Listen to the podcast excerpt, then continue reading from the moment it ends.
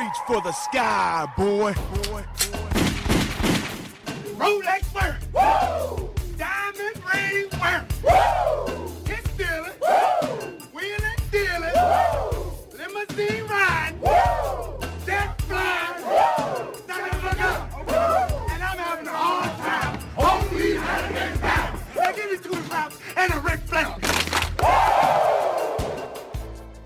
Welcome, everybody, to another edition of Doing the Favor podcast. I'm your host, Eric Brown. You can follow me on Twitter at EricBrown740, but of course, always follow the show on Twitter, Instagram, and TikTok by searching at Doing the Favor.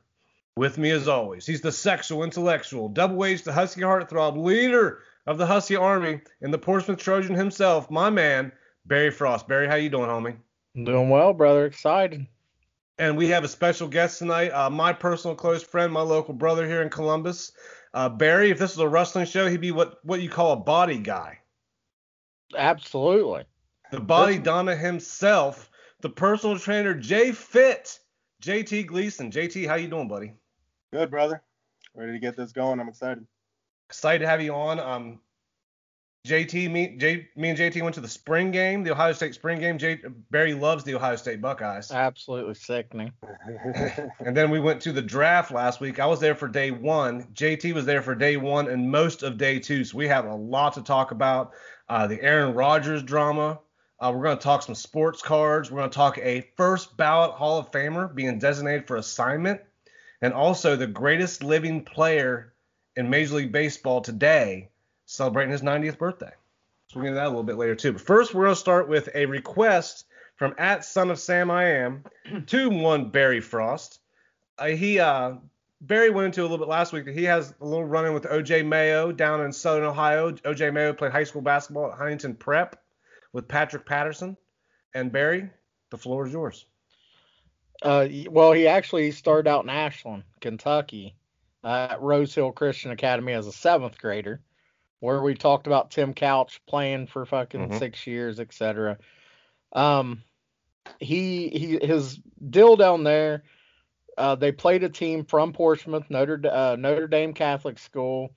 Uh, I was in the classroom actually. I was talking to. I had already graduated, but I was talking to a teacher. Um, whoa, whoa, whoa, time out. So you're yeah. just hanging out at the high school talking to teachers during school hours? No, I was actually there picking something up, talking basketball with the coach. You need to specify what you're picking up at the I school. wasn't picking up what you're thinking.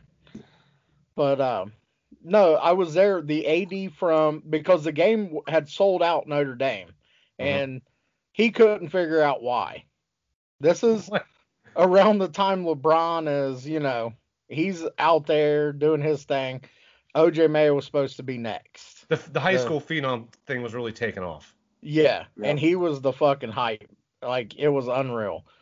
Um so Notre Dame's coach says, "Hey, I'm to schedule Little Rose Hill Christian Academy. I want us to get a win on senior night. We're not that good."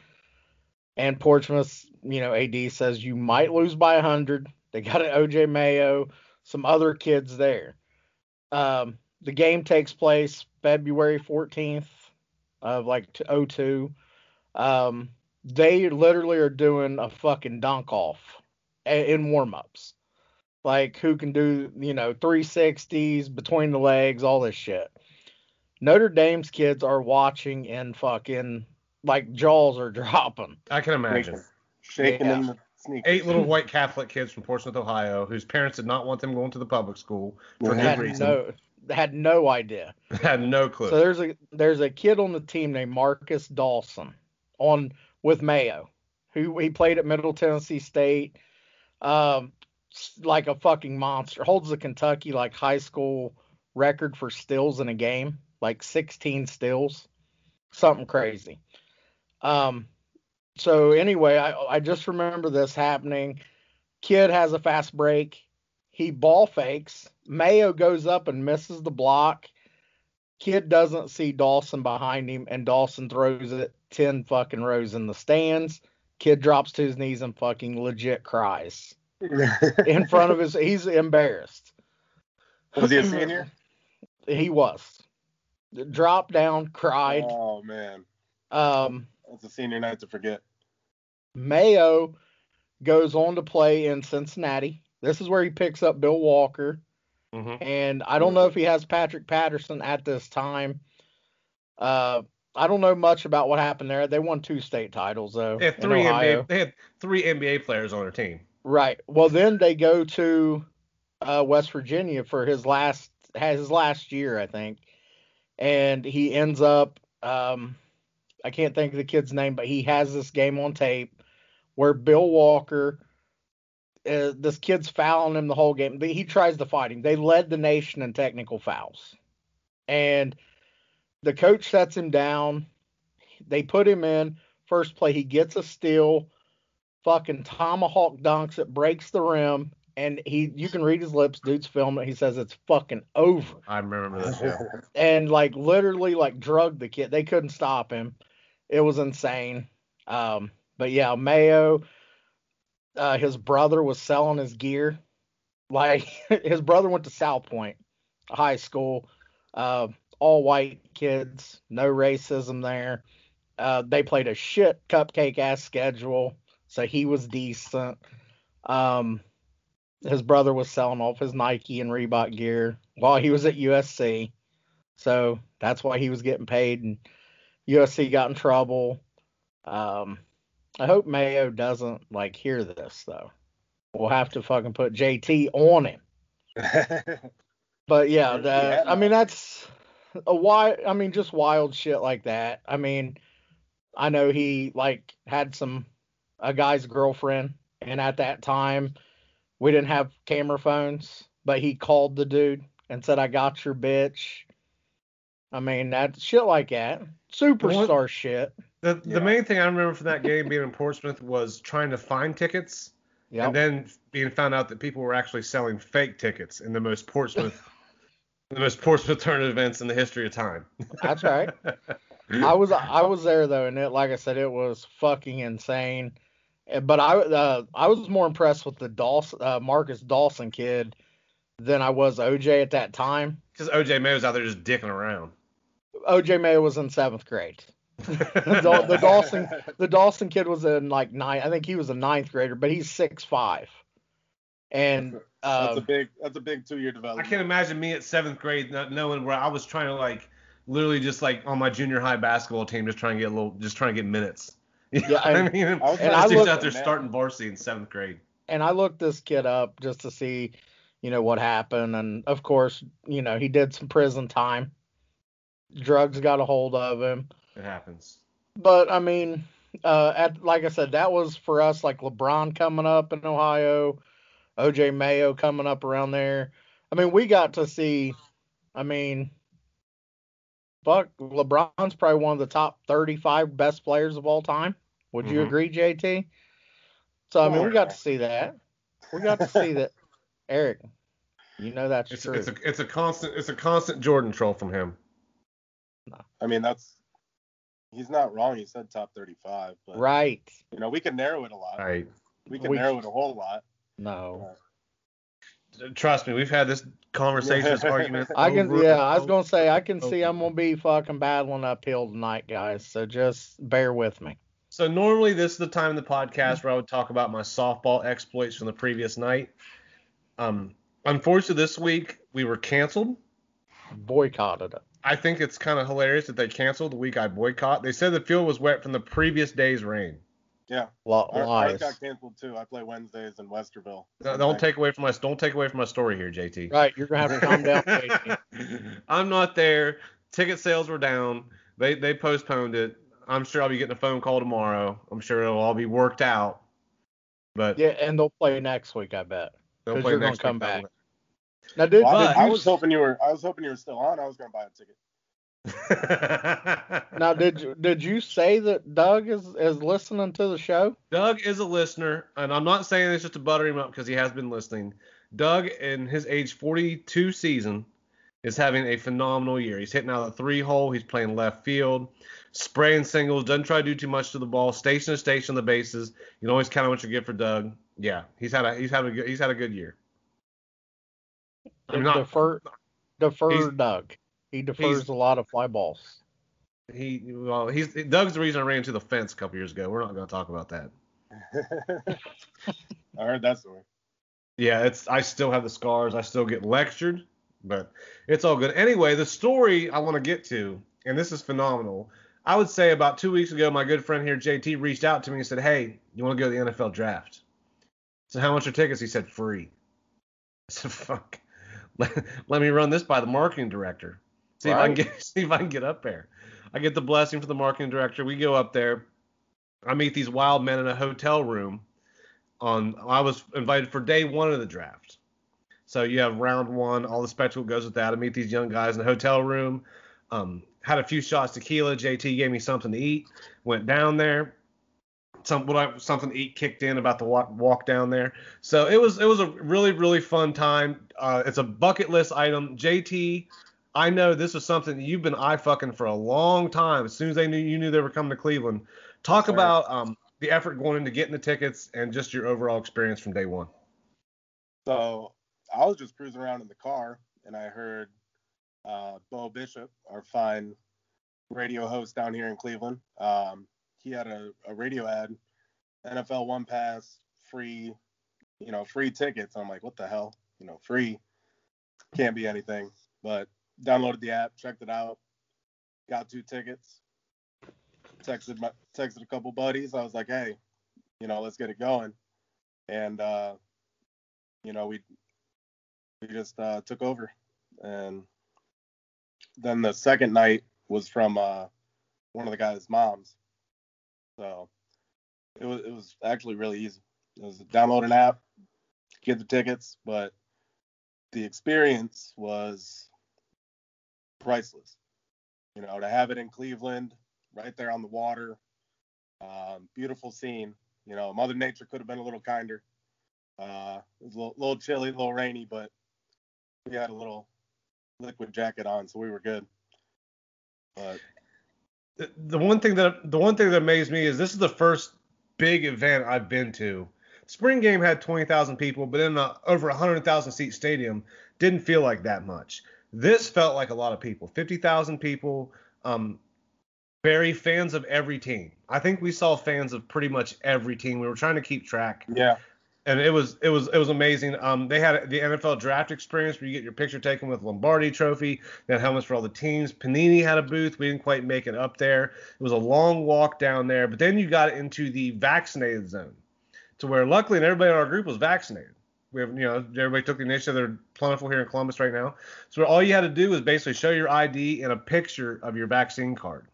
And then you got ushered into, I guess, what you would call a roped area, JT, which is close, which was closer to the stage. So yeah, we weren't was separate, there vaccinated. was separate security, and Yeah, you know, I had to go through a security checkpoint again and whatnot. But yeah, it was uh first night it was like that we got paper bracelets when you and I went, and then the Mhm. second night we were in the same area, but it was like they were really nice pink Mm. um strap right. So I kept that one as a little memento. and you also got a sticker, the one that Roger Goodell wore on stage, the COVID-19 vaccinated sticker. Uh, we got those. I actually had a theory at the time they were going to be worth money, so I didn't put mine on, but it actually got wrinkled up in my pocket. Uh, it was cold, wet, rainy, um, but it was all good. Those boys had a little more liquid courage than I did. I had to drive back to Columbus that night, so I had to play it safe. Uh, but once you got in the vaccinated zone, like JT said, you got in the roped off area, and that was where you got closer to the stage. Now you weren't under the big umbrella, but we could see we could see the ESPN booth, and behind us was actually the ESPN college guys, I, I believe. ABC, they were on ABC. Okay, yeah, yeah. That's what Yeah. that's what my buddy Doug was saying. So the ESPN had their college guys on ABC. Yeah, that, that, that's what we saw. So whenever you're there, it's not quite like it is on TV. So when basically when you're at commercial, you got Michael Irvin out there hyping up the crowd, which is kind of hilarious. Yeah. And, and also, You know, we don't analyzing get- the picks yeah, and you know, tell giving a little what if they take this guy, what if they take this guy, or what what do you think of that pick? They kind of they kind of narrow it down sometimes and kind of give a little little preview of who might get picked and stuff. So little behind the scenes action was cool. the one thing that was uh, I guess a little difficult, and this was um the whole time I was there, it was funny just the people around us, but when the pick is in, the next team goes on the clock. So when the pick's in, people see that next team on the clock every single time. There was a trade, there was a trade, there was a trade because it's just the order of events. Now, if there was a trade, If the team say the so when the Cowboys were on the clock at 10, the clock's going down, clock's going down. All of a sudden, Cowboys turns into Eagles, and we don't know what happened. There's a TV behind us, that ABC feed that JT was referring to. That was when we turned around, and we would see the trade that was you know a trade happened. And then later on, you get the trade details. Uh, we were there with 50,000 people. I think 48,000 of them were insiders. JT, is that right? Yeah. everybody knew everybody knew what was going on, dude. Yeah. To the point that there was one there was one guy who said that his son, I don't know how accurate this is, but I'll tell you everything that happened. He told us that his son was in the Cowboys war room.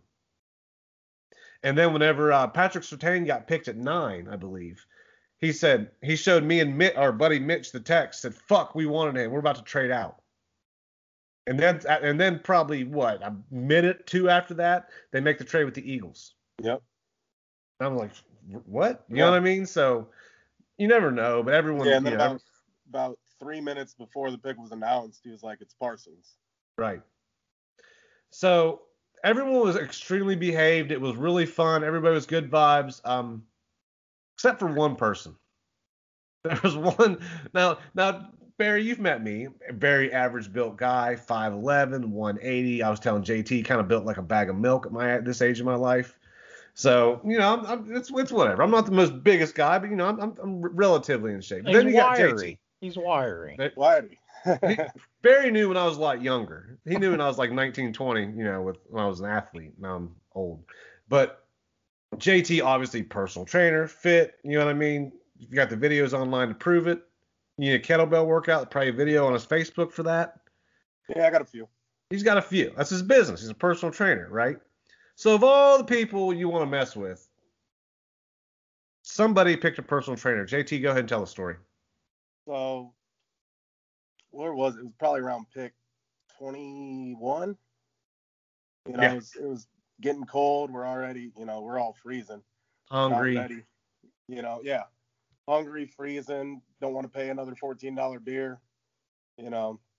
And uh this Bills fan just comes up and real friendly at first.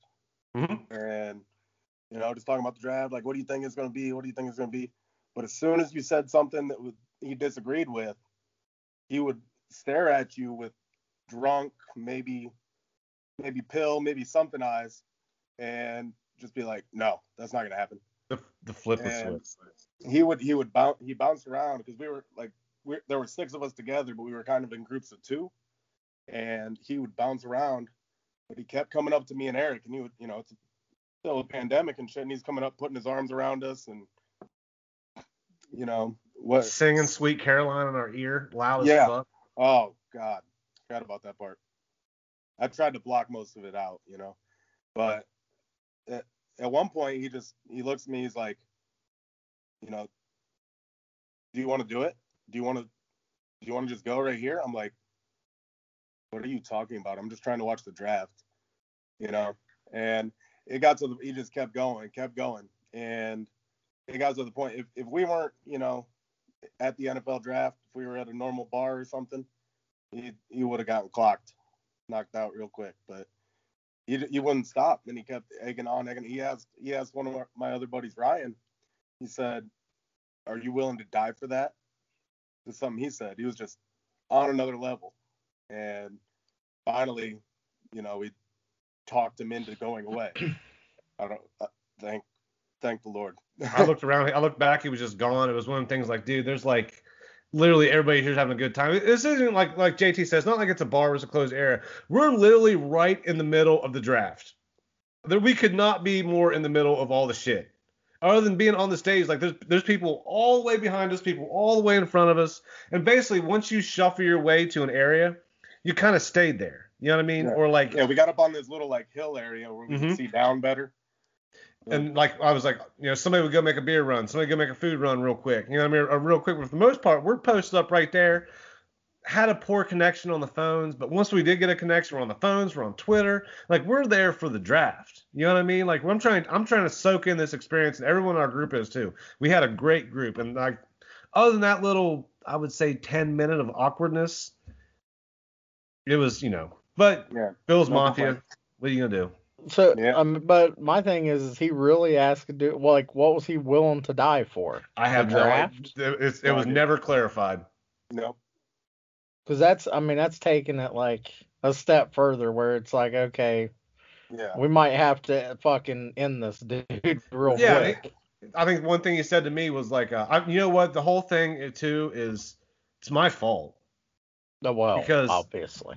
because well, I was making live videos whenever I got a connection. The very first live video I made, I saw he was in the background making a face. I kind of just shined it on him a little bit. Just you know, Bills fans Invited just him trying- right in. and just he whoosh right in there. I'm like, Yep. fuck. hmm Wrong dude. We had Yeah. lots of friendly conversations with fans of other teams and stuff. It was it was all good vibes the entire time. Other than that, but I'm sure someone from Buzzard, that's how we get down at Bills Mafia. That's how Yeah, we we do should. it. We should have just got him a table and let him knock himself out. You know what I mean? I mean, I was like, I kept thinking like, dude, you are not gonna do well in a fight. There's no way, like the shape this guy's in. Like, No. I thought I thought it was a, a pain pill situation because I've seen that before, Barry. Yeah. I know you have Yeah, too. It was very mixed with alcohol. Is very nonsensical, very up and down, very like yeah, it was weird. Other than that, I do want to go through the draft a little bit. I wanted JT to come on because of all the people I know, like he definitely like follows. I talked about this on the show last week. Like uh, he doesn't just watch the talking heads or read people on Twitter their opinions. Like this motherfucker's out here like watching legit film. So he's gonna get, let you know like what he sees and like it, it, it, it's good shit. And I think he's gonna have some great takes. First off, there was no surprise at one, Trevor Lawrence. No surprise at two, Zach Wilson. But they both took JT? 10 minutes. But they all took 10 minutes, which was good because that's when I got went and got beers and stuff. You know what I mean? So Yeah. we kind of knew what was going to happen the first two picks. Uh, Number three, JT, what happens? So, I mean, you know, Barry loves this. I'm, I'm Ohio State to the core. And I don't know how you look at Justin Fields and you take, you know, everybody talked about two games, you know, Indiana Clemson, or I'm sorry, Indiana and uh, Northwestern. Mhm. And they said, you know, he was inconsistent, you know, tried to force things, blah, blah, blah. Didn't mention at all the fact that he ripped Clemson a new asshole he made he was the best quarterback, best player on the field that day. With Trevor Lawrence, the number one overall pick. Nobody talked about that. It was all it was all the negative things. And you know, people kept saying he's a first read quarterback, he's a first read quarterback. But you look at the stats, out of the top eight, I think it was, they mentioned, I forget, I think it was Pro Football Focus looked at this. There were he had a 78% completion percentage on his third or later read. And Trevor Lawrence was like number seven on the list. You know, the se- second place guy was like 73%. Mm-hmm. So that everybody focused on the negatives. He got dragged through the mud, and I think Chicago got a steal. Yeah, absolutely, absolutely. Um, shout out Sammy Evans and PBW podcast. You guys are gonna enjoy him for the next 10 to 12 years. I'll be watching those games. I'm sure we're gonna get a lot of them here in Columbus. Uh, Trey Lance, I did not see coming. Everything we heard was Mac Jones, Mac Jones, Mac Jones. Do you think, JT, this question is for you. Do you think that um, the 49ers made that trade knowing that Trey Lance was their guy? And if not, and if not, if, they do, why smokescreen everybody? I don't. I mean, that's tough to say. You know, you never know what's going on in those war rooms. But I think you know they smoke screened everybody with Mac Jones because he was the perfect fit for the system. And I got a whole nother opinion on Mac Jones, but We'll get there.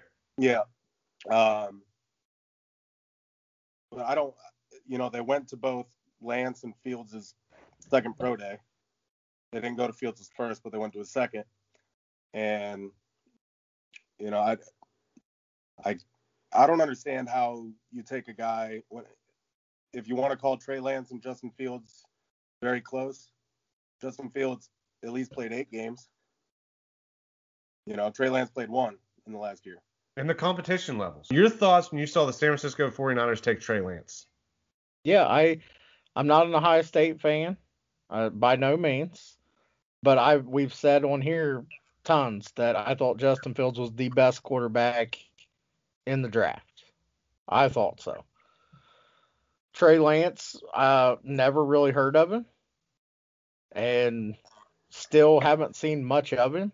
I don't I don't see how you can say he's a better quarterback than Justin Fields when Justin Fields, like we said, has played the better competition. He's he's proven. He's a proven fucking quarterback in my eyes. I don't think uh, Trey Lance is yet. I guess we'll see. We will see. It surprised me Yeah. too. Um, obviously Kyle I, I Shanahan. could see Go if, ahead. if Carson Wentz had, you know, taken that 12 games of MVP form and ran with it for four more years, then I could kind of see, okay, North Dakota State connection, you know, that's that's possible. But Wentz hasn't done that. draft That's- process is such a funny thing because going into last season, it was clear cut that Justin Fields was number two. Yep. Clear cut. And I I said this last week. We were coming up with so many issues with Justin Fields. First time I ever baseball player being a detriment to a quarterback. First time I've ever heard that. Um, heard the leadership abilities. Heard the hold on to the ball too long. Heard the first read stuff. Um, I, I, I I'll just say this. I think it's quite interesting, Q W H I T E, that Mac Jones can have two DUIs. And I didn't really know much about it until I saw a fucking meme. If Justin Fields had two DUIs, oh my goodness. He'd be Yeah. a oh. third round quarterback. That's just it's it's a shame. It's a shame that certain people get up on certain standards. And you know, you know, Mac Jones played Jones- one year for basically an NFL ready team. I mean, they had six guys go the first fucking round. You got you got a Heisman you got a Heisman Trophy receiver. Hasn't happened in 20 some years, and And he might know. not even been the best receiver on his own team. Exactly. well, he, he got drafted second on his own team. You know, Um, moving on, uh, Atlanta Falcons took Kyle Pitts. Not a big surprise there. Uh, there was kind of talk of a quarterback, but you know we'll, we'll see what goes on with them going forward. I thought Justin Fields has been a great fit there, being a local boy. Matt Ryan probably is not ready to step down. The one that surprised me, well, it didn't surprise me because we kind of thought it was coming, but as a Browns fan, the Bengals taking Ja'Marr Chase over Penei Sewell. Uh, Barry, I'm gonna start with you right here. We talked about Joe Burrow a lot. We have we think of him highly on this podcast. Um, we know he has that giant scar on his left knee. Uh, your thoughts when you saw this pick? I, I honestly think that's a Joe Burrow pick. I think he has some pull there. He's their franchise quarterback. Go get my dudes. That's Well, I mean, well, it's it's a and- good thing and- Joe Burrow gets some input on Aaron fucking Rodgers, but we'll talk about that later too. I'm just saying. di- different Yeah. GMs, brother, different GMs. But uh, I what they say like Burrow had texted him anyway, said pack your bags, like prior to the draft and shit. I, I I think down there in Cincinnati, they think Joe Burrow walks on water. Um, I think it's he's a phenomenal phenomenal wide receiver. Not looking forward to seeing him twice a year for the next seven eight years, whatever it's going to be. I bet Myles Garrett was very happy with that pick. To me, it's kind of like they're having their dessert before they're having their fucking meal.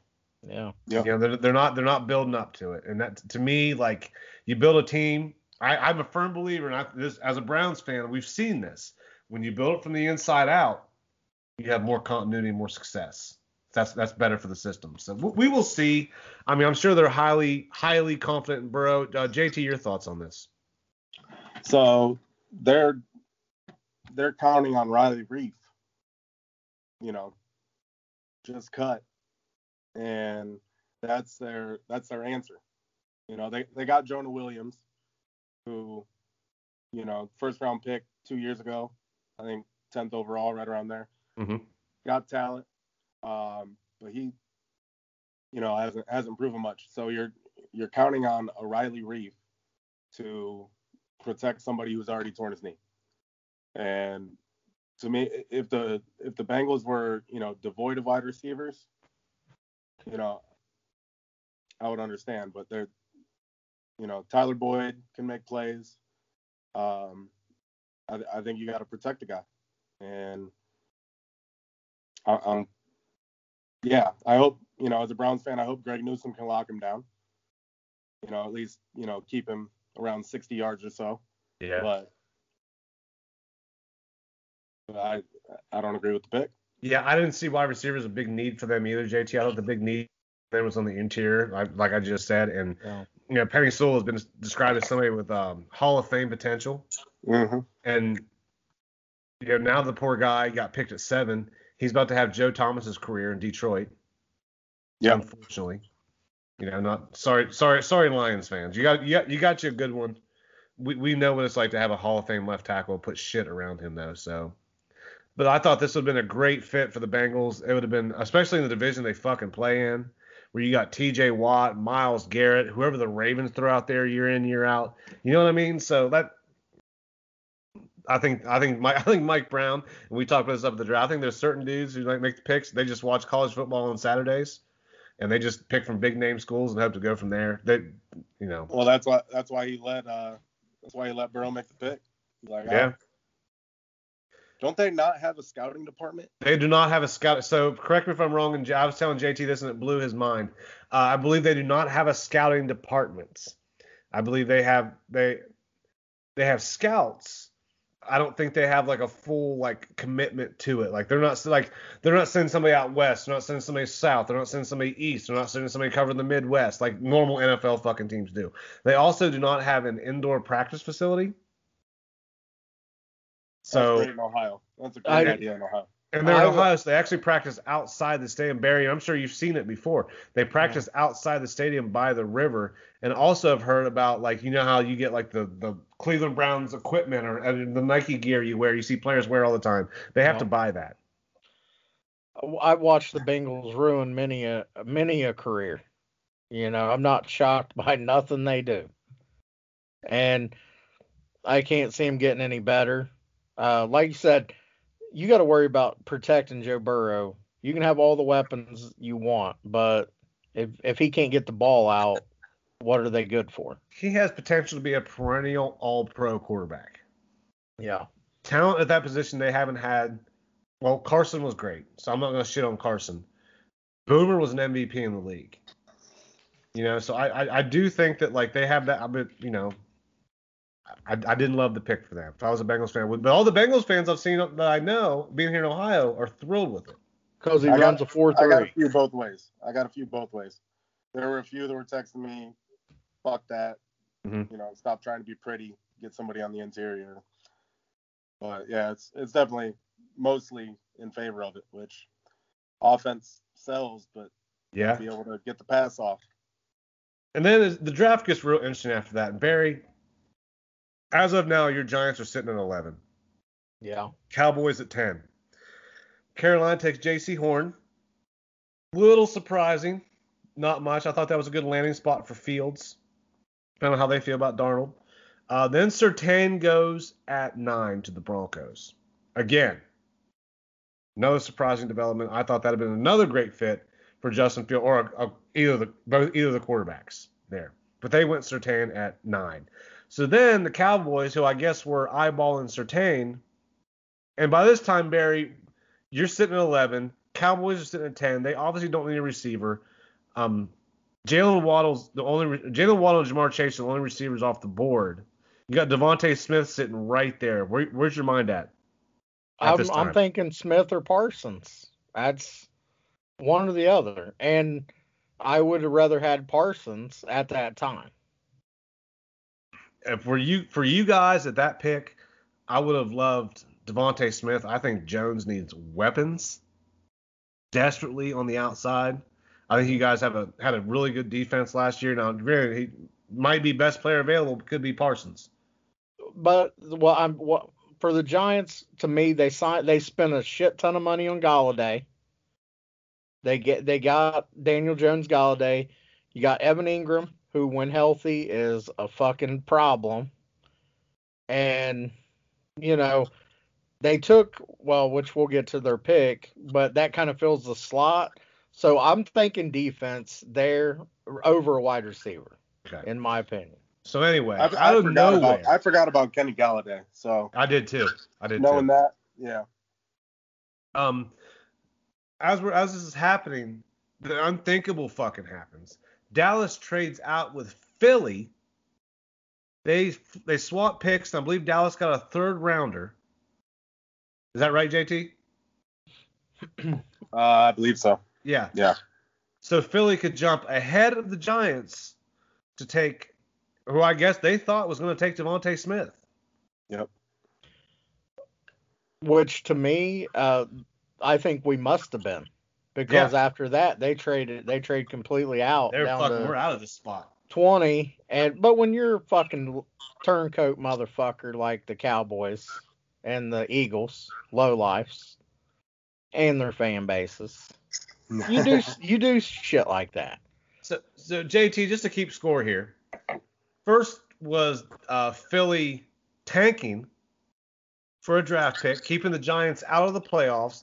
Then they end mm-hmm. up trading out of the sixth spot back to 12. Right. So then only on draft day jump ahead of the Giants to take their player. But only that made the trade with the fucking Cowboys, the Yeah. most hated team of the division. How many? The the Eagles traded three times. Right? Yeah, the Eagles, I believe they swapped that pick with Miami. six. Miami. Yeah, yeah. That, that was that was a crazy development, you know. And then you go to eleven. Bears Giants straight out. Bears Yeah. sees, sees the opportunity to go get who I think, who we, we all think is franchise quarterback. Yeah. And uh and and they did in the you know, we might briefly touch on the second round, but they did what the Bengals refused to do, and they took Teven Jenkins, a first round talent, and you know, put him on Justin Fields' blindside. Yeah. I thought Chicago did fucking great. You know, I- and we have a lot of friends that are Bears fans, so we kind of talk about the Bears a little more often than what you'd probably think. And my whole thing with them all year was they're a quarterback away. They're a quarterback away, and maybe maybe a guy on the outside, you know, to go opposite Allen Robinson. But to me, I love David Montgomery. You know what I mean? I loved Allen Robinson. I love the defense. Obviously, the only thing they didn't have, to me, was a quarterback. Justin Fields. We'll see what the year one learning curve looks like. Obviously, coming Yeah. out of college, I, I hate to put too much on a, like he's going to turn this thing around because we just don't see that of rookie quarterbacks that often. You know what I mm-hmm. mean? But he's going to give them flashes, and we saw it from our guy in Cleveland, and people across the league have seen it. Flashes his rookie year lets you know that okay, this is our guy. And you're, you're to, I'm telling you, you guys got you a good one. You got your winner. You got your composed football player. I've seen this man drag his carcass back on the field in that Clemson game. I've seen him limp through a Michigan game. I mean, I'm telling you, the kid's got heart. He's an athlete. Runs a 4-4. Smart kid. Uh, teammates loved him. Never heard a negative thing about him ever here at Ohio State. I never heard a negative thing about him, period, till this draft process started. Yeah. So, Sammy, Steve, hey, trust me. I know you think guys think I bag on the Bears a lot. Y'all got your good one now. I, I promise you. Yep. Uh, then Cowboys went ahead and they got Parsons. I love what the Chargers did by taking Slater, protecting their young quarterback's blind side, right? Hmm. Yep. The Jets Yep. taking Alijah Vera-Tucker, you know, to Same protect thing. same thing, protect their young quarterback's blind side. Then number 15, the Patriots take Mac Jones, who He looks like a Patriot. you want to talk about being built like a bag of milk. Yep. My goodness. oh, Um, when he pulled when he pulled his shirt up at his pro day, it's like, Yeah. man, come on. division, I mean, But anyway, I national think you're champion, I think you're right there. You're almost right there with him. Husky Army, right there, I- Barry. I ain't mad at it, but um, he's not gonna do any. I Trevor Lawrence and Mac Jones, bust, sell, sell your cards immediately. Get what you can. I'm excited to search for these guys' cards, by the I'm way. gonna be I buying me too. some Justin Fields cards. I can tell you that. There you go. That's gonna be a tough find around here in Columbus. Uh, Cardinals took Zaven Collins, who I wanted for the Browns. Didn't think he was gonna be there. But the big reach of the first round came at 17 with the Raiders taking Alex Leatherwood, who I heard Bengals fans saying they wanted in the second round. JT, your thoughts when you saw that? I mean, if it was anybody but the Raiders, I would have been shocked. Mm-hmm. Um, Jon Gruden and Mike Mayock try to be the smartest people in the room and outsmart themselves Yep. a lot of times. And you know, this is another example. You got, you know, I I almost guarantee if any of the five quarterbacks were there, they would have traded back. But there, you know, you look who went afterwards. Nobody really worth trading up for. That's they just took their guy. Barry, your thoughts? Again, it's a reach. It's a it's a hope. I think that they're the see what we did. That's they're drafting to get a fucking pat on the back, in my opinion. I like see see we we can find these diamonds in the rough, you know. Mhm. And like uh, JT said, they're outsmarting themselves. I mean, there's players there that you know could have helped right now. Right. And they I mean, they're stacked on offensive line, but we'll see. Uh, Dolphins took Jaelan Phillips. Love what they did in the first round here with Jaelan Phillips and Jalen Waddle. I mean, you got freaky athletes, and that's a young team. That's that's great. Jalen Um, Phillips, former former. Uh, I'm I'm big into high school recruiting. okay. And, uh, he was former number one overall high school recruit. Really? Yeah. You think that helps us draft stock? I I- I don't think it hurts it. it's it's you know the the talent's there. You know he ends up at Miami, and we know we know what they've been. You know the last 15 years. It's Right. been kind of middle of the road, trying to live off their past laurels, and there's you know And playing the same division with the Patriots all them years. Yeah. Getting two L's every year. you know what I mean? Um, Washington football team taking Jamin Davis, freaky athlete out of Kentucky. Barry with the 20th pick, 20th pick, I'm sorry. Your beloved New York football Giants take wide receiver from Florida, Kadarius Toney. a, a little small, uh, but extremely explosive. He's very fast, uh, best in space. You give him some space. Uh, I think we're going to put him at slot, a slot receiver. I think he's going to catch a lot of Evan Engram's routes, and I think Engram's going to kind of be more of a receiver this, a wide receiver this year instead of a tight end. So look for you know Toney to kind of hit a slant, you know, slant and goes. I think uh, we're gonna have to scheme to get him in space, and I'm not uh, pissed at the pick, but again, um, weapons, offensive weapons. Kenny Golladay, first round receiver, uh, hopefully a healthy Saquon, Evan Engram. Make or break for Dimes this year. It's year three, Barry. I And we just agree. me, and- me, and- me and JT just lived through year three. How important it is. It's very important. It's I the know make or break year, man. No excuses. Yep, he's got he's got his weapons, and uh, you let it ride, and Yeah. see if, see if you want that fifth year or not. Uh, the Colts got a good one in Kwity Paye. Me and JT know that from him being in the Big Ten. Uh, Tennessee Titans got Caleb Farley. Vikings got Christian Darrisaw. The Steelers drafted Najee Harris, big name at running back for the Steelers. Uh, they also just lost their left tackle to the Baltimore Ravens. Um, Barry, I'll start with you. Your thoughts on the Steelers taking Najee Harris? I think that was the uh, odds on. I think from the start of the draft, everybody knew they were going Najee Harris. Uh, Connors ha- had a huge, you know, first year or whatever after Le'Veon left. I and then just kind of downhill from there. Injuries, yeah. Yeah, And just so- the fact that he's just not like elite talent to me. They're looking for someone to take the heat off of your boy, Big Ben, and kind of maybe help him guide them through the season. That's I I honestly think they're they're looking for Big Ben to manage the game more instead of taking these big shots. I don't think he's that kind of guy. Don't think he can do it, but I think they want a run game to kind of take the the pressure off of Big Ben. You got to have run blocking and have a run game, Barry. I believe, brother. Yep. JT, your thoughts? So I I love Najee Harris as a player. He was he was the number one running back coming out of high school, going back to, to high school recruiting.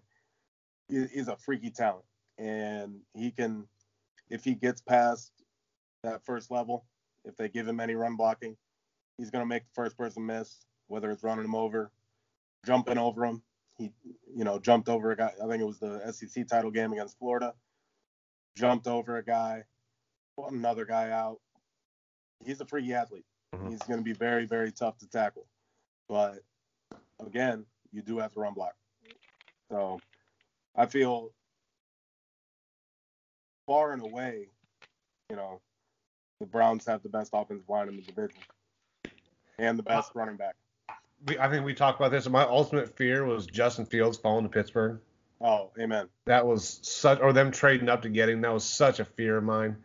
But when he went off the Fields went off the board, that was a obviously a relief. Uh, again, it just to me it goes back to Najee Harris, great player.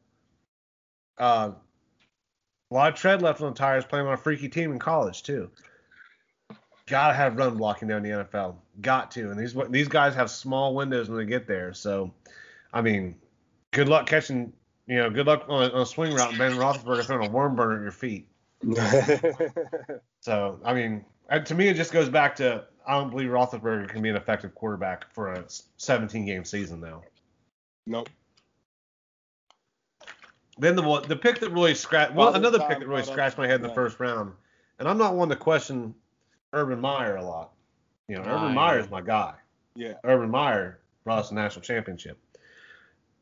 Took over the rings down there in Jacksonville, drafted Trevor Lawrence first overall, but drafted Travis Etienne late in the first round. When They have James Robinson already in the backfield. JT, what are they doing? Uh, I mean, did he already give Trevor the reins like the Bengals did to Burrow? He got. I don't. I, I don't. I, I mean, teammate. who knows? But Urban Meyer called Travis Etienne a good third down back. Yeah, and uh, Barry Urban Urban loves your boy. He said, you know, he's got that Florida connection, but he said that if if Toney would have been there, he would have been the pick. Which I don't know why you come out and say that afterwards. That's kind of a slap in the face to Etienne, A little bit. you know. But that that's Urban. You know, I've I've heard I've heard stories from many people. He's he's kind of Yeah. arrogant dickhead, and he'll say what he thinks no matter what. Absolutely is. Absolutely he is. But I what I've I've heard a rumor about Tebow here. You know, I know Tebow's down there working out and shit, Yep. but they've like from what I heard, and I this could be complete bullshit, but him and Urban, Urban said fucking start working out, be done with the baseball shit, come to fucking your we'll get you in here. Is that true? they want to they want to make him a tight end. I, Yep. I, I'm I'm gonna I'm I, I got this one, guys. This is I got this one. I, I have an opinion on this. Okay. Mm-hmm. You want to talk about fucking entitlement? That's exactly what this is. It's who you know and and and your relationships you formed up to this point. How many receivers in the uh, tight ends? I'm sorry, in the NFL do not have a job right now? Are not 34 year old dudes who just spent the last however many years playing baseball.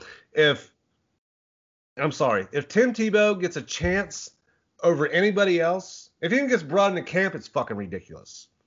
It's entitlement, it's privilege, it's a name, it's a publicity stunt. He has no business going back to the NFL and trying to play tight end. If you really want to protect your young quarterback that you just drafted, if you really want to progress as a franchise where you just were, you're going to put talent around him to help him. Tim Tebow is not going to fucking help him. He's going to bring a goddamn circus and a spectacle into that locker room that that team does not need right now. They were fucking 1 and 15 last year. No, they don't need fucking Tim Tebow in there at all. And I'm Yeah. trying to skip Bayless. I'm sorry, Skip Bayless, who rides the dick so hard, was telling Shannon Sharpe that Tim Tebow would be a better blocking tight end than Shannon Sharpe was. Oh, He was in the Hall of Fame. He was a Skip fucking Bayless actually said that to him. He's a That's- fucking quarterback. He That's wasn't even the quarterback, JT. Well, fullback. Right. I mean, you think you think of how many how many linebackers, DNs would just love the opportunity to get faced up across from him You know? and just eat him alive.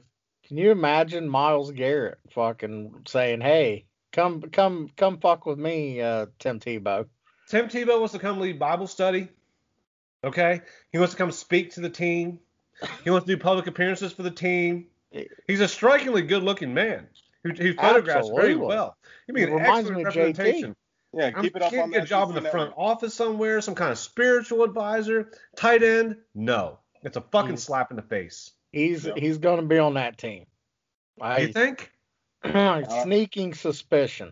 That's we, Urban's we come boy. the. I don't think he's going to be on that team. That's and if he's on Urban's that team, boy. shame on Urban Meyer for having him on that team. Fucking Amen. right.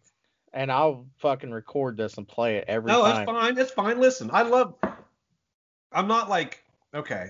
I'm not like a certain fan base that exists up north of Columbus here. It's going to say whatever, even if they don't fucking believe it. So they just put their guy in good graces. Wrong is wrong. Okay. Right. This would be fucking wrong. It's entitlement. It's privilege. It, it, and the f- fact the story even comes out on draft day. Fuck Tim Tebow.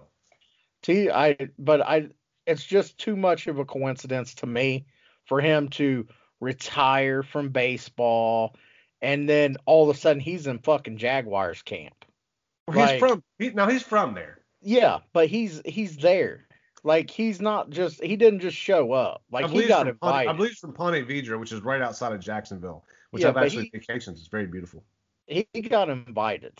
Like Urban uh. brought that motherfucker in. Like I guarantee it. And there's something going on. He might not play a lot, but I think he I think he he ends up on that team. If I he takes really, one of the really do. 53, that's ridiculous. Well, Tim, Tim T, go ahead. Tim retired go ahead. Tim Tebow retired from baseball because he had 223 Right. in the minors. but he's still getting paid. He's still getting fucking Tim Tebow money. The dude's got a name, and he is fucking, like it or not, in Jacksonville. That motherfucker is a star. He Yeah. needs to be a star that steps aside. Yeah. he ain't going to, anymore. just Put like on- I told you, Big Ben wasn't going to. Tim Well, he doesn't- not letting go. Listen, Ben, Big, Big Ben has a history of not knowing when enough's enough.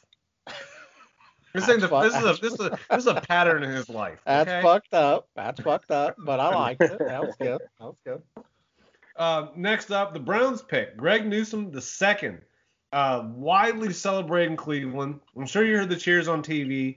JT, I'm gonna start with you. Your thoughts? So you had, I think you had me live on Twitter at the time, Mm-hmm. and you asked, "Who do you want? Who do you want?" I said Newsome, mm-hmm. and we got our guy, and projected normally between 15 and 20, drops to drops to 26 right in our lap, and you know it, it just strengthens strengthens the back end, which was the need uh, on the outside there. Opposite opposite Denzel Ward, you get Greedy Williams insurance. You know, any anything you get from him right now is going to be a blessing. Um, you know, with that nerve issue, who knows if he ever plays again. But you know, they they addressed what they needed to address and got got a steal in doing so. So I was I was extremely pleased. Uh, like you said, we all we all celebrated it. I think we all celebrated the day two pick even more. Get to that in a second. Mm-hmm. But A confident, well coached, smart young player who comes from a really good program. Uh, Pat Fitzgerald, I'm sure, molded this guy well. He's going to be great in the culture of Cleveland. Uh, opposite of Denzel Ward, in, in a room with Troy Hill, Greedy Williams, Denzel Ward. He's got Josh Johnson, Ronnie Harrison, Grant Delpit behind him. It, it's it's they they they the Browns had a need desperately on defense in general, but especially the secondary. We saw Andrew Sendejo, that number 23, just chasing way too many receivers last year. So to have that issue addressed, uh, if this if Barry, if this pick pans out like we think it could, they are. And I, I listen. I've I've done the whole paper champion thing in Cleveland before. I'm cool on that. Andrew Berry's job is to put the best possible team on the field next year he possibly can. I think that he is almost done at succeeding that. I, you know, I agree with you. Uh, this was, uh, like you said, you guys needed that. Um, the Browns' defense was tied with the Cowboys for touchdowns given up over 15 yards, Mm-hmm. most in the league. Um, this dude's a tremendous playmaker, in my opinion. Um, he's very versatile at the corner position, and I, uh, I think he will fit in well. And and like JT said, he provides you guys more depth and and what you need back there. didn't give up a, a third third or fourth down completion last year. That's Yeah. incredible. Bank, uh, Ravens made a good pick, I thought. Rashod Bateman liked him a lot coming out of That fit a need. That fit a need. I I heard people bouncing him around to the Browns. That to me wasn't in the Mhm. cards. Um, you know, and obviously with Newsome there, that was an easy pick. But no, Bateman fits what they need. Um, he can be what uh what Dez Bryant was supposed to be. You know, if he had been there five years earlier. Right.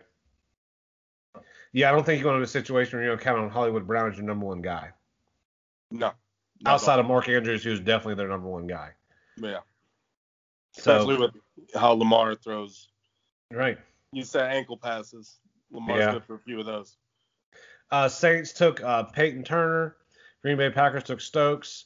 Buffalo Bills took Greg Rousseau. The Ravens again. Uh, they traded up.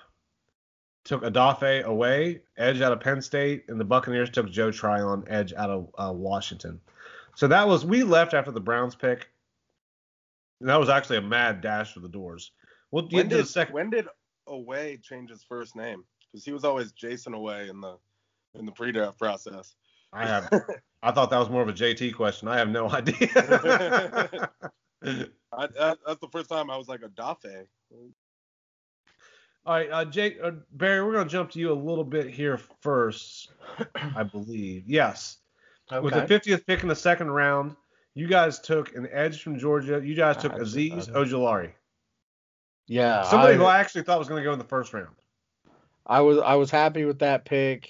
Uh, some something that we need.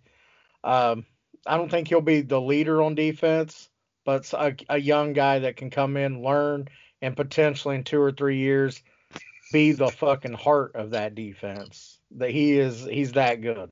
Wow. I uh, to, JT, I anything, think so. JT, anything on Ojulari? Definitely first round first round talent.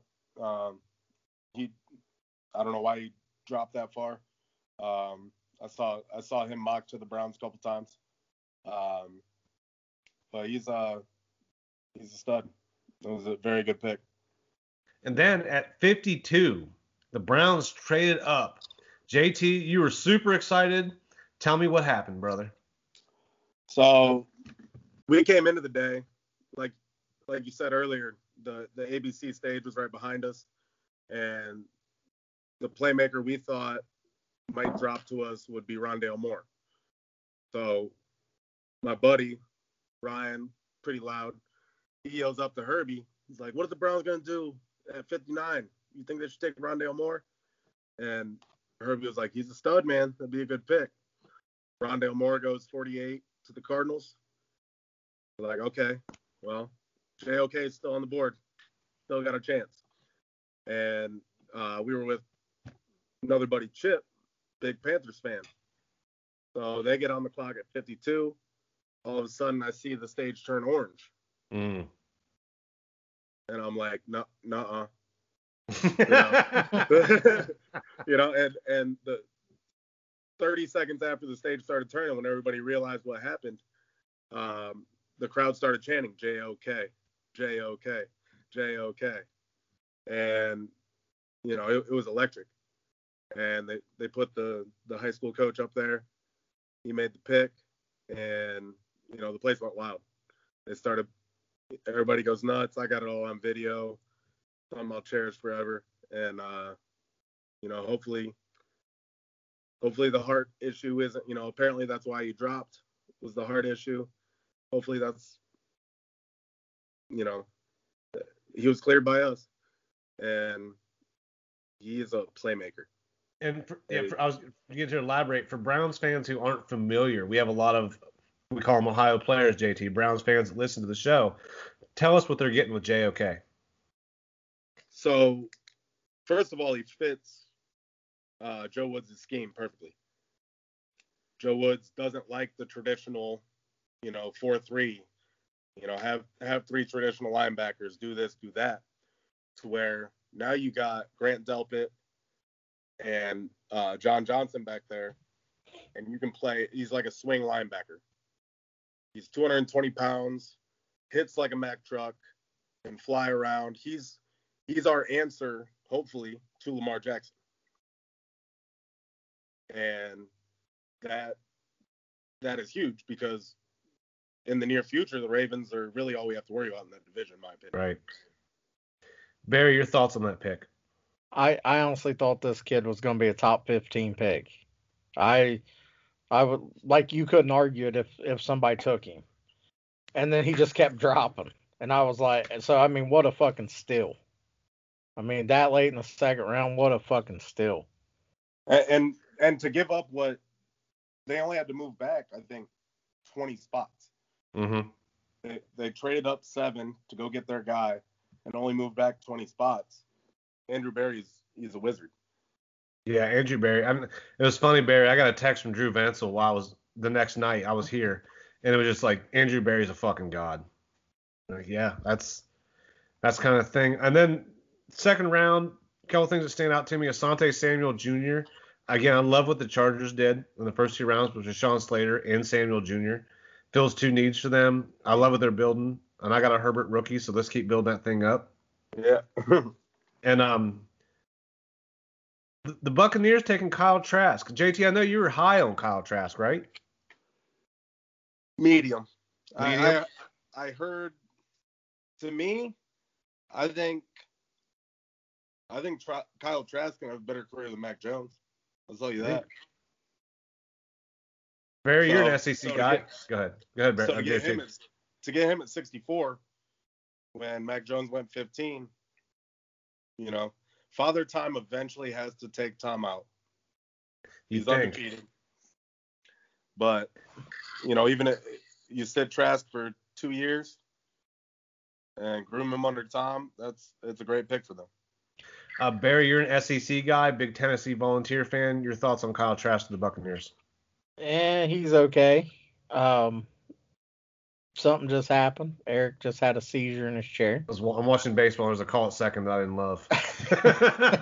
But, uh, but uh you know again it's hard to gauge he do, he doesn't throw a lot of i haven't seen him throw a bunch of bombs or no shit like that you got Kadar- Kadarius Toney who you can hit with a 10 yard slant and he runs at 80 Mhm. so to me i guess it would be a jo- question Mac of- Jones had DeVonta Smith. That's why right you know I made the comparison. and again, I don't think you know Mac Jones is going to have that great of a career, if any. Yep. Uh, so I don't know. I guess we'll see his. I guess his uh, his ability to improve his arm strength is what I'm going to go with, and maybe his uh, his better reads. He had a five to one touchdown interception ratio, but when you're throwing ten yards, it's hard to get picked. Yeah. So we'll see. Still an Eric Brown flag football offense there. Hey, when you got a speedster like you, I was quarterbacking. No. oh, No. Throws You were JT for five, him run 70. there you go. um, moving moving on a little bit from the draft. Uh, any, first off, before we do, any other thoughts on the draft? Anything you want to talk about? Either of you guys? just the the Packers' ability to help Aaron Rodgers. Goodness gracious, that's a fucking hell of a segue, Barry. You're a veteran. So it came out on draft day that Aaron Rodgers wants out. That the relationship is irrepair unrepairable. He has disgruntled to the point to where he does not want to be there. In fact, he said that they don't trade him, he will retire. Um, Barry, you are living in Wisconsin. I'm sure you're hearing a lot of things on sports talk radio and things like that up there. What the fuck is going on with Aaron Rodgers, a first ballot Hall of Fame quarterback? There are a bunch of fucking people here that are all tore up, upset. They don't even want to talk about it. Legitimately don't want to talk about it. And and they're not mad at Aaron Rodgers. They're mad at the fucking GM. Because you've had how long to get this guy some help? You know what I mean? I mean, you drafted Davante Adams. He's turned into a monster. He's turned into a fucking monster. JT? They've drafted one offensive player since 2012 or 13. Either either one doesn't matter, and that's Yeah. Jordan Love That's incredible. in the first Yeah. round. One. And and that I mean, they haven't even traded for motherfuckers for him.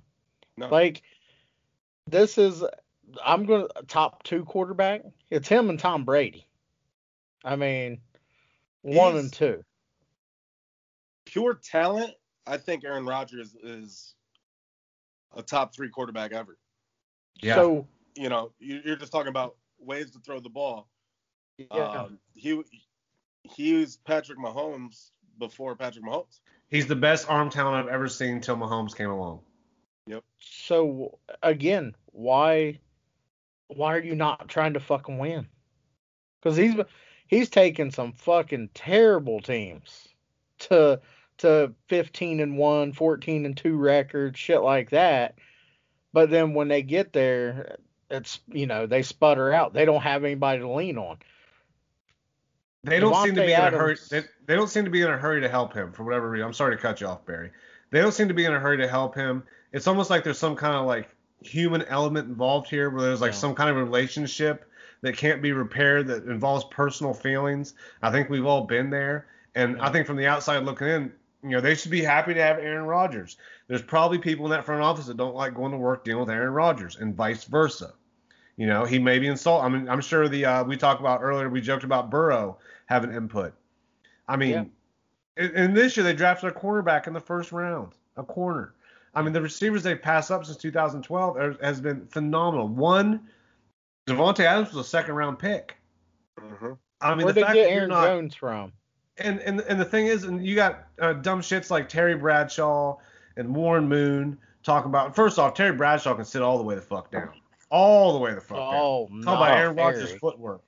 Talking about Aaron Rodgers' footwork.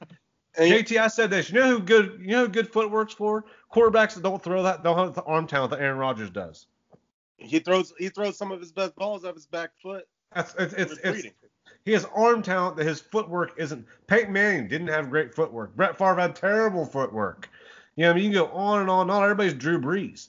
You know what I mean? So that, that that's an insult. And for Terry Bradshaw saying anything like, well, he should just buck up and go. Terry Bradshaw had issues from the Steelers from the moment he fucking got there. So he can sit all the way the fuck down. Talk about another man's situation like that as we sit here and talk about another man's situation. But going to To- continue. My, but but my thing is, is if you want out of that job, fucking get him some help, win some rings, and then go. Okay, you see what I did? Somebody's gonna hire you. Somebody in that front office is gonna go. We need that guy. it's like and they're they- gonna pay you. Mike McCarthy is coaching in Dallas right now because Aaron Rodgers said, "Shut the fuck up. Let me win you a ring, and go on." Yep. And that's No. there are people that really believe Mike McCarthy coached that fucking game. That he coached that team. He did not. Um, there's been a lot of rumors about where he could go. ESPN's been doing a couple things. Barry, I know you had something you wanted to ask us. This is inevitable. I've been dreading this the entire fucking show. So just uh, just go ahead and do it. Rumor the, th- what they would give up. Cleveland gives up Baker Mayfield and two first round picks And David Njoku, I believe I saw. and David Njoku. Do you do it? JT, you want to go first? Pass the buck. Ugh. One of the top three of all time, dog. I I I agree with that, and this team is kind of ready made for it. Um, if it was Baker and one first, I'd probably lean yes. Ooh. I'll be real, but Baker and two first, the way this team is set up, you know, obviously we got a bunch of guys to re-sign. Um, you know, Chubb, Baker's got to get extended, and the way the quarterback contracts are going, that's gonna that could cripple us. Um, you know, but but Rodgers' contract would do the same thing, and then you still have to draft his successor, which when you're winning, when you're in, you know, what we would be doing with Aaron Rodgers to draft his successor is Which he loves, by the No. way. Which he loves when you Oh, draft of a successor. Yeah, he might. Loves Yeah, you that might- shit. yeah, he could he could just bounce as soon as we take his successor. So I I I say no. Um, with Aaron Rodgers, I think I think our Super Bowl odds would go to right below the Chiefs. Yeah. whatever the Chiefs. I think the Chiefs are like four and a half to one, something like that. I think we'd be right below the Chiefs, five to one, six to one. But I, I, I believe in Andrew Berry, and I believe in his ability to maintain competitiveness and hopefully dominance. And that's where I'm at. So to me, you're basically saying, do I want? I'll even be generous. Do I want three years of Aaron Rodgers or ten years of Baker Mayfield? With Baker on the rise, with a young coach, with the young on Baker's current contract too, by the way, JT, which I think is a very important thing. Oh, You're yeah. bringing in, That's you why I know, Ba- get crippled after, you know, I mean, the re-signing that's going to be the biggest thing. right. So you think about the money you'd have in Aaron Rodgers, Odell, and Myles Garrett alone. Yep. You know what I mean? Which Baker's obviously going to get his. Nick Chubb's going to get his. I feel like the, the part of the thing that makes the Browns appealing right now for the public masses to, as a popular, sexy pick is it's kind of like the way Seattle was set up with Russell Wilson when they were going to Super Bowls. He was on that rookie contract, and you can spread that money elsewhere. Um, I don't know if you go ahead. Sorry. That's what we've done. You know, the Jadeveon Clowney. Yeah, You know, if if Baker's on a 30, 35 mil, the money's not there to go get him. The money's not there to go get John Johnson. Um, the, this is, you know, this is your window, right. which is almost counterproductive to my point. But but, but part of the window being open like it is now, JT, is because you have um, Baker and Nick Chubb on rookie contracts. That's part of the way the Browns are set up financially right now for the next two years. Part of the appeal of them is, is their two of their top players on offense are under those rookie contracts and they're young players. Um, Aaron Rodgers probably throw out the balance of that. Now you pluck Aaron Rodgers, take Baker out, pluck Aaron Rodgers in, take Njoku out.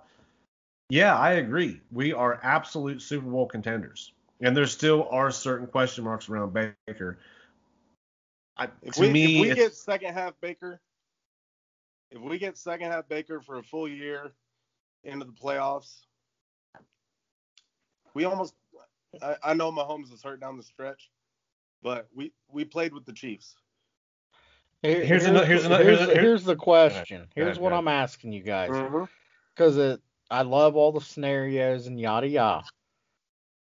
Do you want three years of a potential dynasty with Aaron Rodgers at the helm? Three potential Super Bowl appearances? Because uh, listen, I've seen this man, and he fuck the joy of winning a play. He Corvette Corvette. He's still Corvette Corvette and JT right now. Oh, no doubt. So if they went to the Super Bowl, I might not even talk to him for a month because that's all he's going to talk about. But there's three potential Super Bowl appearances. Aaron Rodgers has never had an Odell Beckham and Jarvis Landry sitting there at his disposal. He's never had a Nick Chubb and Kareem Hunt at his disposal. That is fucking dangerous. all right, I would do it. Uh, Okay. We I got do it. one on board. That's because you're going to the Super Bowl probably three I'll say it. times. You're going to the Super Bowl I love Baker. times. This isn't a knock on Baker. I love Aaron Rodgers. I've always been an Aaron Rodgers guy. I've loved watching the Packers for years. Big Pat McAfee fan. The fact that Aaron Rodgers on Tuesdays just kind of added to that. Um, as much as I love Baker, it's been fun, and you know we've lived a life with the Browns quarterbacks. Fuck it, I'd push all my chips in the middle of the table, man. and because, like you said, it, when Baker gets off this rookie deal, the other guys, Chubb and them, come off their rookie deals. That's going to start breaking apart. That hurts So- to say. Fuck. So, well, all I'm saying is, is you got potentially three Super Bowl runs right there. And, Is that what and he's got? Is that what's left on his deal? Is three? I don't know, but Who Baker? No. Uh, Rodgers? I have no Well, I was just going off what you said. I was just saying. ago. I was. I was. I was actually thinking two years of Rodgers, peak Rodgers is what I was thinking. Yeah, I was being generous with three. because you're going to run. Basically, you're going to run into the Chiefs in the fucking AFC Championship game, and uh, they're getting to the point where their deals are starting to you know, somebody's going to have to go there. So I'm just saying, would you rather have three potential Super Bowl appearances with your Browns or one, maybe two in the next 10 years with Baker or maybe none? Because that team, you know, you're giving up somebody when these contracts come up. And Aaron All right, Rodgers' contract really isn't terrible. Uh, he has two more years, well, three more years left on his deal. It will be the cap hit next year is well, I'm sorry, cap hit next year is 37. Cap hit the year after that is 30. Oh, cap hit is 40, and then it goes down to 28 the last year. So three years left on his contract. Okay. So so Eric says yeah, he's in. JT. Um, if that's what it is, That yeah, Two that's first. right. I got him. I got him. Fuck Baker. He's done. He's done. No, this isn't a fuck Baker. I know. I'm just. I'm No. just saying. I'm just no, saying. it's not. It's not. I just, I just called the man a top three talented quarterback of all time, and he's still playing at that level. He just, he Yeah, just I won mean- the damn MVP. So. You got to take. You got to take that though. I mean, a, a, a potential chance for fucking three straight Super Bowls. That's rare. That's Somebody's got fucking to Eric. clickbait this podcast saying Eric wants Baker Mayfield out. I know. yeah. Clickbait. Controversy. Controversy sells. Uh, moving Three- on. just a Three little first bit. I know- rounders. I know. I know. Jay. What do you say? Real quick, three first rounders. What if they want three? No. Yeah. Too I'm much. right. I'm right there with you. Because two, Two- two's Two, I'm shaky on. Two, I'm Yeah. shaky on. Two's pushy, but you could you could survive that. That third one, you get his successor knowing he's fucking leaving, and if he's pissed about it, hey, you're retiring, go out on top, win us fucking Super Bowl on your way out, and we'll holler at you. Yep. Couple things real quick. I know JT's got to get out of here really soon. Um, Albert Pujols got designated for assignment by the. I'm good actually. I got covered. You're good. All Yeah. right. All right. We'll do a couple more things, and then we'll we'll, we'll wrap it up. Um, All night long, baby. That's how we roll. My wine's getting low. I gotta go to the garage here soon. um, Albert Pujols got designated for assignment by the Angels today. His last year of a, what I believe was a 10-year contract that he signed in 2011. I guess that would put it. That makes me Uh, feel old. Yeah, for two hundred fifty thousand dollars, um, or two hundred fifty million. I'm sorry. Yeah. first ballot Hall of Famer, probably the Without a doubt. great at his peak, probably the greatest right-handed hitter I ever saw. You can talk about Manny, you can talk about Miguel Cabrera, that they're definitely in that conversation. But peak Pujols was a, I mean, I know Miggy won the Triple Crown, but Pujols was in that conversation every single fucking year. Dude was 320, 330, 48 home runs, 120, 130 RBIs, won a World Series. He was a fucking absolute animal in a time when baseball was coming off the steroid scandal. It was constantly in question for him in the younger part of his career. Um, JT, I'll start with you. You're a big baseball guy. Your thoughts when you saw that today? Shocked. Yeah. You know, and kind of sad. You know, I baseball's been my love since I was four years old. Growing up, I you know I wanted to be a major league baseball player. That was always you know the dream. And Pujol, you the way he did it, the quiet confidence. He would he would do the he would pimp his home runs, but it was you you just respected his greatness while he did it. Um, you know, I- I'm looking right here. The man he hasn't hit 300 since 2010, but his career average is still 298. Yeah. Dominant, dominant, dominant, dominant in Just St. Louis. absolutely, absolutely dominant. He he was a right-handed. The way he was feared was just incredible. Mm-hmm. Uh, did you agree with them designating him for assignment though?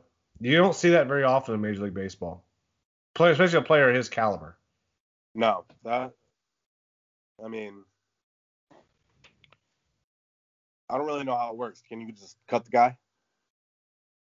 So I guess the contract's guaranteed, like we said, because the baseball union is one of the most powerful unions in our country. Um, so I assume he has to clear waivers. He'd have an option to go to the minor leagues. When you designate for assignment, you have an option to go to the minor leagues or not, or you go to waivers. Um, I would like to see the guy go he out his getting term. claimed. He ain't getting claimed. I can tell you that. Not with that contract. No, no one's picking that up. No one's picking that up. I see maybe um, St. Louis signing him for like a day to retire, maybe get retired as a Cardinal or something like that. Um, didn't didn't love it for him. You know, I feel like the team made a commitment. We hear it all the time, right? Player signs the contract, right? Now you have a guy on- on the last year of his career. I mean, I don't know what the Angels are looking like this year at all. I'm watching them right now. Uh, didn't love that for him. Yeah, I mean, what are they got? What are they what are they saving the money for? I have no idea. Um, Well, I they're worry not about that for- the money. They're not saving the money. and again, they're not even saving the money. Yeah, what are you trying to roster? Is there a guy in the minor leagues you have to get up right now? It's gonna make I mean, a they're, big difference they're in already your giving. fucking So season. got this kid Jared Walsh. They got this kid Jared Walsh who's studding it up, and they want to get him on the field. They want to get Ohtani more DH appearances since he's still pitching, Oh, yeah. which he can't stop walking people. So I He, don't know he just he, well, he just homered too. there you go. But I'm I'm gonna tr- I'm gonna trust Albert Pujols uh more than some up and coming kid that you know. But can Pujols restructure his contract for a year? You know what I mean? Or or does he union- I have don't to? think the union. I don't think the union lets them do that. They don't let him do that. But Nope. like you guys said, um, man, in his prime, what a fucking animal. I Mhm. mean, like JT said, I, he's one of those guys that he's he's respected, but his fanfare, I think, how much he he's underrated in my opinion, just because he didn't talk a bunch of shit. He wasn't braggadocious. He just let his hitting do the talking. So I think 10, 15 years from now is when he's really going to get his love, his due Mhm. uh, because that dude was a fucking beast, and he I mean- played against the best. He played against the Bonzes. He played against the juniors. He played against the fucking Mannies, the David Ortizes, the best pitchers. I mean, fucking, he dealt with uh, steroided up fucking Clemens and Yeah. you know all those guys. I mean, he was right there. He So dominated. and dominated them and juice balls and all that shit and putting shit on the they still couldn't fuck with that dude. So he's he was a great yeah the machine. I mean, you're talking two Gold Gloves, three MVPs, ten All Star games, six Silver Sluggers. I mean, 667 career home runs, like JT said, 298 career average. I mean, it goes on and on and on with this. The analytics are fucking phenomenal too, which I know no one here on here cares about, but they're absolutely phenomenal. Are you talking about RBIs? Uh, 2,112 career RBIs, 21 year career. The, his average season, you're looking at 37 home runs, 119 RBIs, 298 average. Absolutely phenomenal player. It's unfortunate that like his he had a really Griffey esque career to me, and by by that I mean Griffey had those 10 years in Seattle, and then when he went to Cincinnati, you saw the decline start to happen. A lot of tread Yeah. wasn't not as much tread was left on the tires as they thought. I never loved the way baseball contracts were set up, the way they hamstring teams like that, the way that the Tigers paid to Cabrera, that the Angels paid Pujols. I feel like it's a contract earned, not a contract they're worthy of. It happens a lot of times in baseball.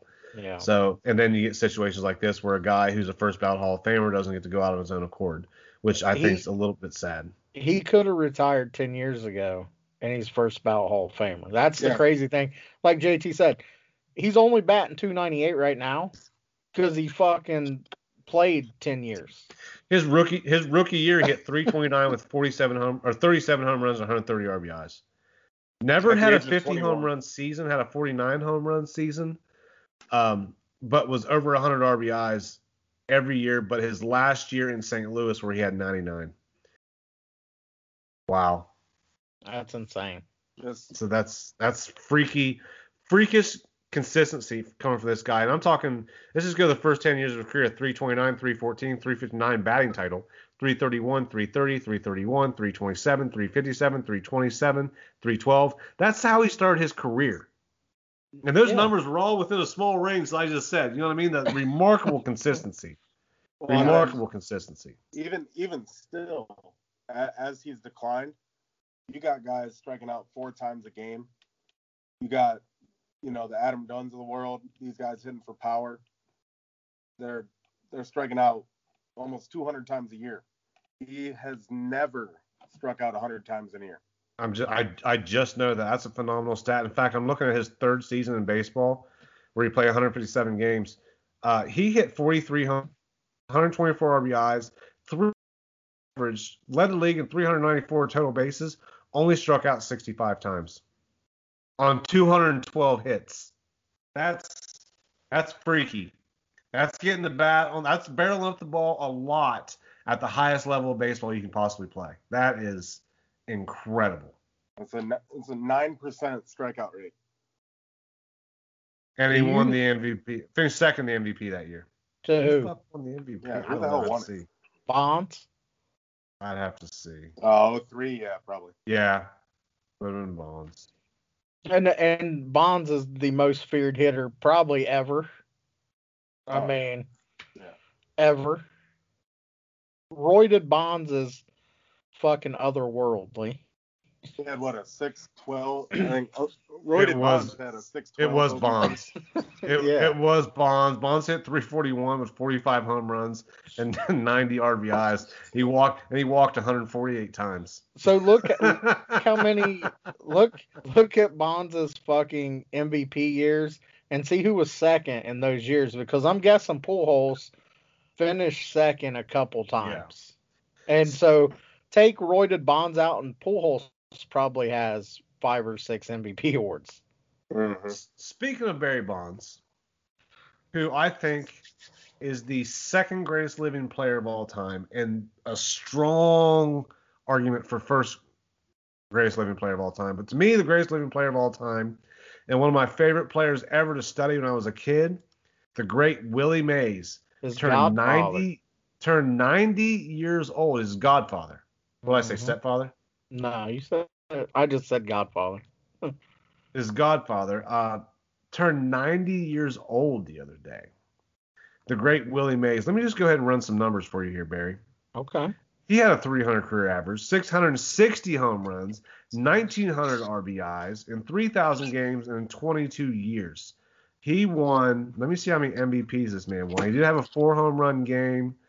He won two MVPs. I was gonna say he's Made- there with Mantle and all those guys. made 24 All-Star games. His rookie year was 1951. The Giants went to the World Series that year. He was on deck when Bobby Thomson hit that legendary home run, made a catch in the 1954 World Series, ushered the Giants from New York into San Francisco, played at a All-Star level for years and years and years.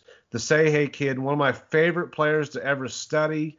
Um, he's the one that taught me reading his book that throwing the balls from the outfield, JT, you want to bounce them into home plate or second base as opposed to on the fly because the ball picks up speed. Uh, he's the one that taught me that when you steal a base, when you're running on first base, uh, if you have a right-handed pitcher, you watch the heels. If he picks up his right heel, he's going to first. Picks up his left heel, he's going to home. Um, and I read that out of his autobiography, The Say Hey Kid, which I still read. I've probably read it 200 times in my life. My favorite player in the history of baseball. Shout out Jeff Toon. He uh he also made the catch. Yes. Tribe. in the polo grounds in the polo grounds Yep. which was 480 dead center 300 down the line I was gonna say he wasn't making that catch in today's ball fields. no if he's making that catch today he's making a catch at probably about the Cavs bench in Quicken Loans Arena. like that's that's insane to even cover that. I mean, nuts. And he made the he and he made basket catches. Nothing was over his shoulder. It was all right here, uh, which I is we're on radio, but right at his chest, underhanded, where he caught everything. Just a phenomenal player. Playing the Negro leagues. I mean, just and that whole transition from the uh, you know from baseball was to what what it w- would become with the integration of baseball. He was in the middle of all that. I could go on and on and on. A phenomenal career. Uh, was actually banned from baseball one time. He had association with a, a casino in the 70s. I don't know. That's not very well known, but ended his career with the Mets. Was on the Mets in 71, 72. I believe played in a World Series against the A's. Uh, just a phenomenal, phenomenal story career. Glad to see he's still up and kicking. And shout out Willie Mays, man. Absolutely. Sir. Yes, sir. Respect. Uh, respect. One of the greatest. Uh, JT, before we get out of here, why don't you throw, throw, throw the Twitter in, throw the Twitter handle out there. I'm sorry. And anything else you want to plug? IG, Facebook, card groups. We're gonna have you on in a future episode for a big sports card episode. I wanted to get to it this episode, but we had so much we want to talk about that we're gonna have you on again in the future if you want to come on. But yeah, just plug anything you want to plug, man. Absolutely. Um, yeah, I'll come on anytime. Just let me know. Um, so on Twitter, it's at JTGLE. Uh, Instagram is jfit underscore seven. Get my little more workout videos there. And uh, if anybody's looking for a card group, we got we got some card fans out there. Um, Heads Up Sports Cards. I got Eric in there recently. Um, a lot of fun in there. It's it's kind of you know there's there's some great groups to do you know real quick but he's kind of more personalized with it. He's got a couple special shout outs to people and stuff, and it, it's a good time. So heads up sports cards on Facebook. Um, they're on Instagram and uh, YouTube as well, but Facebook's where most of the business goes down. So shout out to them. Uh, shout out to everybody listening. This is my first time on a podcast, so I uh, hope it was an all right listen, and excited to do it again. Hopefully. I thought you did great, man. That was a fun. We had a lot of fun. That's one of the longer shows we've done, too. So, draft spectacular. Yep. Barry, send us home, brother. Absolutely. Can I give a shout out to Deltune though before? Oh no, we... not Dale Tune. Yeah, fucking one of the, the lost I caught some Tune shit for that. Did you? That's a fucking little great. bit, a little bit. That's Sorry, great. Shout out to fucking Deltune. But uh, yeah, absolutely. Again, follow me on Twitter at bfrost28. Eric, drop the credentials, sir. You can find us wherever you get your podcast, whether it be iTunes, Spotify, Google Play. Um, just search at Doing the Favor. We are there. We are on Twitter, IG, and TikTok by searching at Doing the Favor. We have a website, doingthefavor.com. Links to all our past episodes, links to all our merch, links to articles. JT, if you ever want to submit a sports article, let us know. We have a website we can post that on. Uh, legwork section was the buy, sell, trade. So let me know. I'll probably have a Vader going up there soon for a cost plus shipping for somebody lucky out there. So just let me know. And thank you guys all so much that listen, support. It's, I have a fucking great time doing this. And yeah, it's thank you, thank you, JT, for coming on as well. We really appreciate your knowledge, everything you brought to the show. Definitely added a lot of insight that me I couldn't have brought myself, and I really, really appreciate that, man. So thank you. No problem. Appreciate you guys. Yep, absolutely. Thank you for coming on, JT. It was uh had a blast. And uh, with that, good night and God bless. Yeah. Peace.